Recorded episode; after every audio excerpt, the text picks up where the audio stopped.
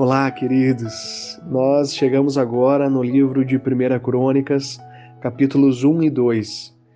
Esse livro normalmente é um livro em que muitos leitores, aventureiros, né, que desejam ler a Bíblia, acabam parando de ler a Bíblia porque não compreendem por que tamanhas genealogias, nomes tão distantes da gente, uma cultura tão distante da gente, e aí você lê capítulo após capítulo sem entender uma só palavra.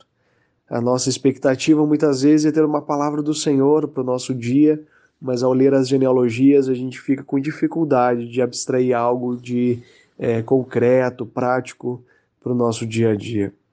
Primeira coisa, querido, que nós precisamos entender é que a Bíblia não fala a respeito de nós. A Bíblia não é como se fosse um livro de horóscopo onde você vê ali um conselho para o seu dia.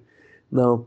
A Bíblia narra sobre a história de um Deus apaixonado pelo seu povo e desejando compartilhar com esse povo o propósito eterno de resgatar toda a humanidade a um relacionamento com Ele. Quando você olha pela, por essa perspectiva, as coisas começam a se encaixar.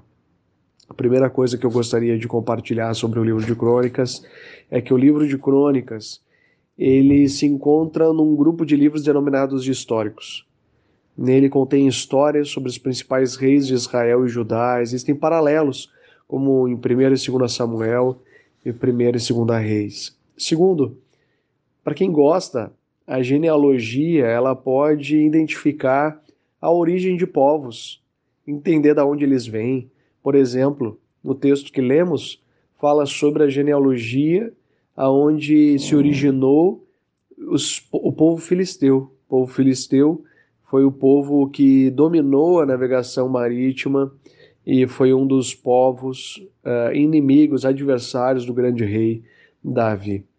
Terceiro, a genealogia nos ensina sobre as promessas de Deus. Deus prometeu a Abraão: olha que coisa mais linda. Esteja certo de que eu abençoarei e farei seus descendentes tão numerosos como as estrelas do céu e como a areia da praia. Quando você lê essa infinidade de nomes, grande descendência, então você deve lembrar das, da promessa de Deus, da fidelidade de Deus com o seu povo e louvá-lo de todo o seu coração, porque Deus cumpriu o que prometeu a Abraão, dando grande descendência para abençoar as nações. Deus abençoe, querido, a sua leitura. Continue firme, porque tem muita coisa boa pela frente.